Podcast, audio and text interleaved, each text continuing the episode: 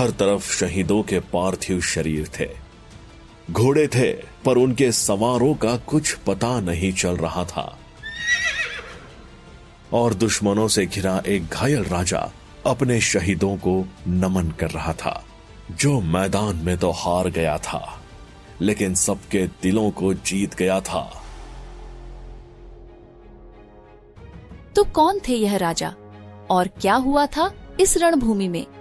भारत के ऐसे महत्वपूर्ण युद्धों की कहानियाँ जानने के लिए सुनिए चाइम्स की नई ऑडियो बुक पेशकश Ranbhoomi audio books for a better you now at rupees sixty nine available only on Audible This is Chimes Radio original podcast. English एक ऐसी लैंग्वेज है जो हमें बनाती है ग्लोबल सिटीजन। और इसे आसानी से मास्टर किया जा सकता है। तो इस पॉडकास्ट में सुनिए और सीखिए कुछ ऐसे इंग्लिश वर्ड्स जो बनाएँगे आपकी कम्युनिकेशन स्किल्स को और भी बेहतर। तो शुरू करते हैं chalk and duster Why am I talking like a frog? Well, इसके बारे में हम बाद में बात करेंगे। पहले बात करते हैं चौक एंड डस्टर में वर्ड ऑफ़ द डे के बारे में।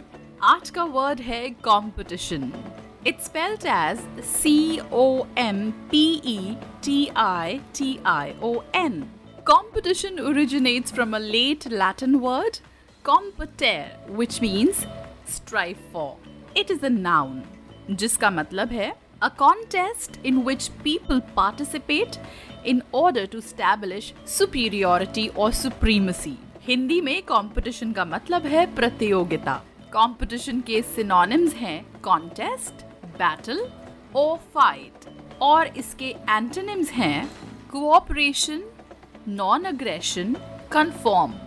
And when we use this word in a sentence, we say, on Frog Jumping Day, a lot of frog jumping competitions are held in many cities throughout the world. That's right, Aaj hai Frog Jumping Day. 13th of May is chosen as Frog Jumping Day as on this day Mark Twain's first book, the celebrated jumping frog of Calaveras County and other sketches was published in which there was a story, a short story, Jim Smiley and his jumping frog.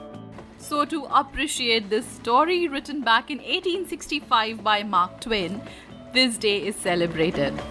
This story was very famous back in days, and a lot of translations also have been done of the story. The frog jumping competition is competitive pastime for humans in which they get frogs and make them compete as to which will jump the longest distance and which is going to jump the highest distance.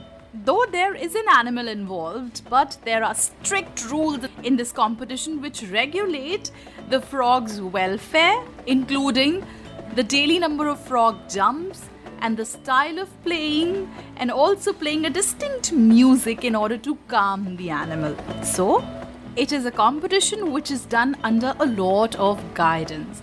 And if there's any species of frog which is endangered, they do not let it take part in this competition. So, frog jumping competition day today.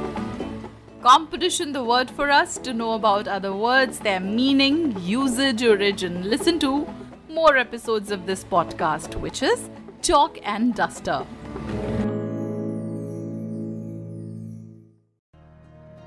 गुरु रविंद्रनाथ टैगोर एक ऐसे प्रतिभाशाली लेखक थे, जिन्होंने अपनी कलम से उस समय की सामाजिक सच्चाई को बयान किया।